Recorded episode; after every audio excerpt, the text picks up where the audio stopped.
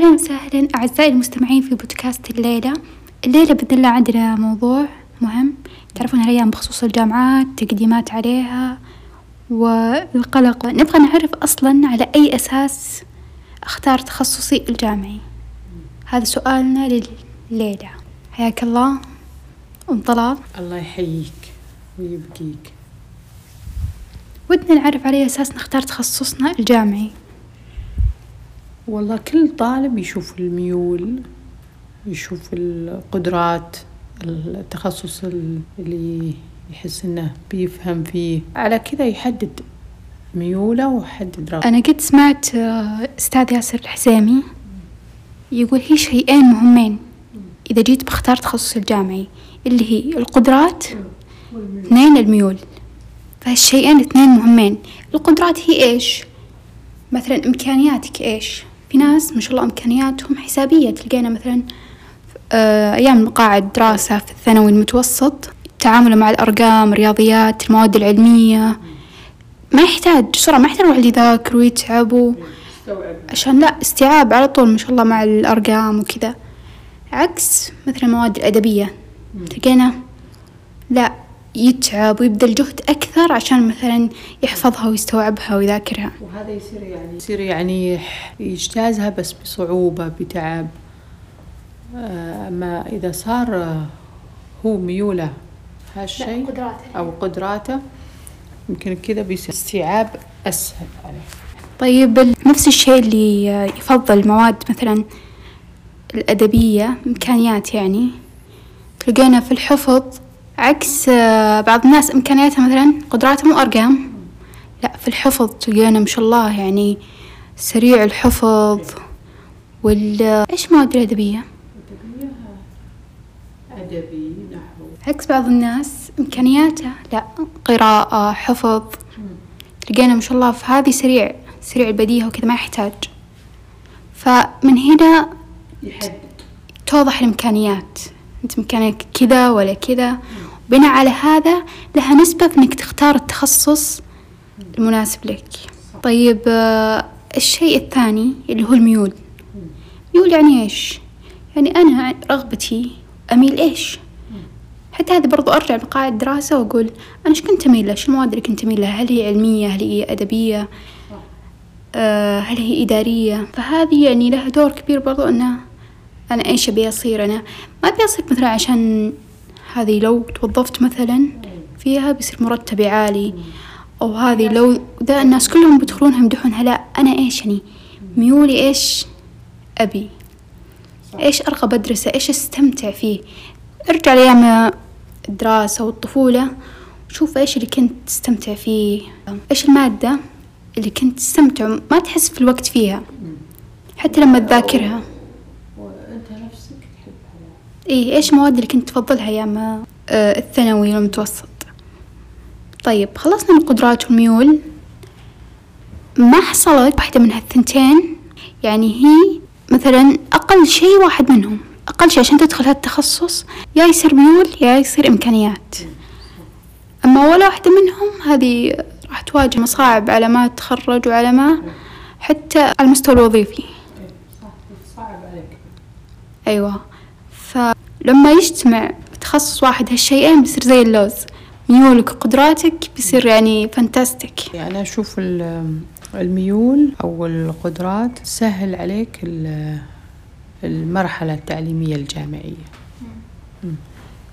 ما توفرت الأفضل أنك تاخذ تخصص أو تتجه إلى تخصص آخر. ما تغامر وتدخل التخصص هذا. أيوة سمعتي برضو عن مصطلح اسمه بريق التخصص إي هذا دائما الشباب يتجهون له آه عشان الوظيفة عشان الراتب عشان السمعة. بالضبط. عندنا تخصصات كذا فيها ماخذة سمعة ماخذة ذا ليش؟ لأن كل الناس تشوفها شيء واو مرتبة واو كذا. لكن هل هو سأل نفسه هو مثلا يحبه هو يعني مناسب إمكانياته؟ لا.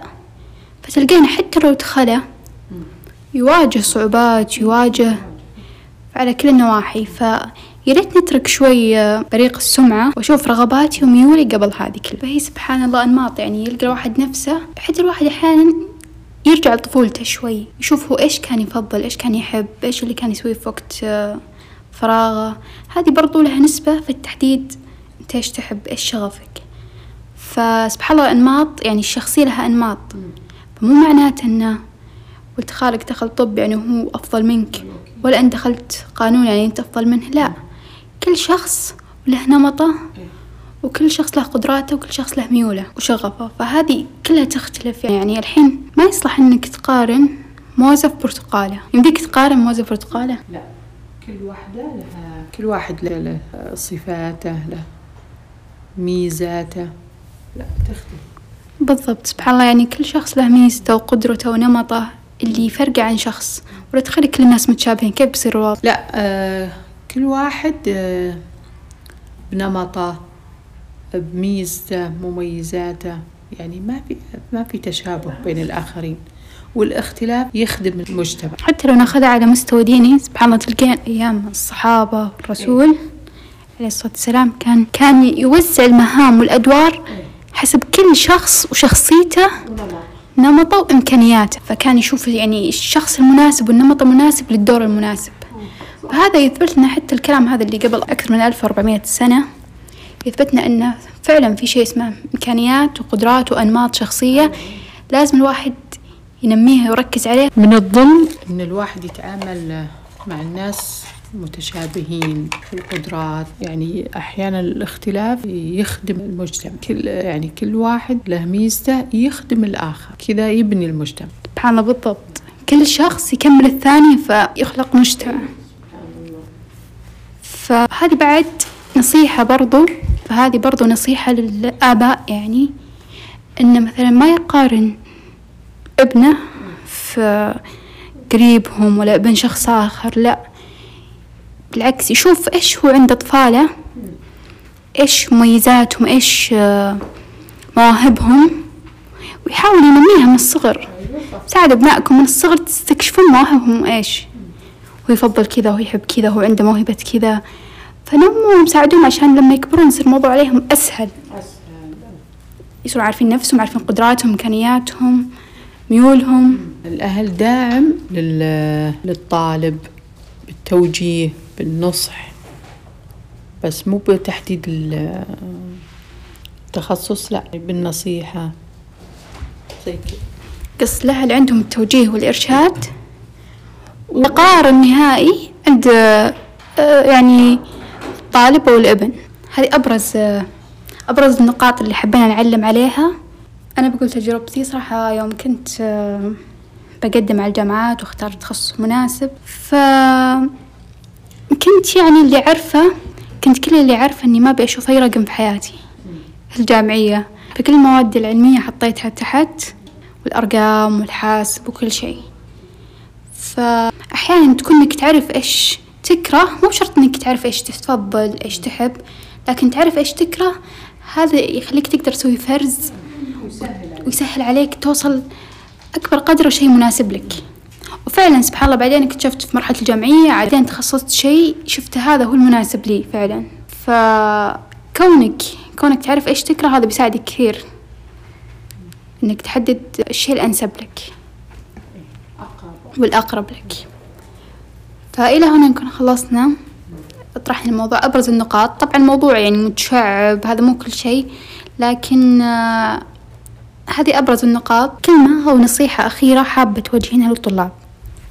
كل طالب عشان يدخل التخصص لازم يحدد آه، ميوله قدراته لأنه يعني إذا ما حدد بيصير عليه صعوبة في المرحلة الدراسية الجامعية. شكرا لكم طلال على حضورك.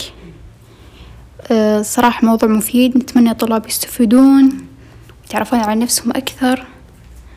شكرا إلى هنا نكون آه، خلصنا موضوعنا. نشوفكم إن شاء الله في حلقات جاية.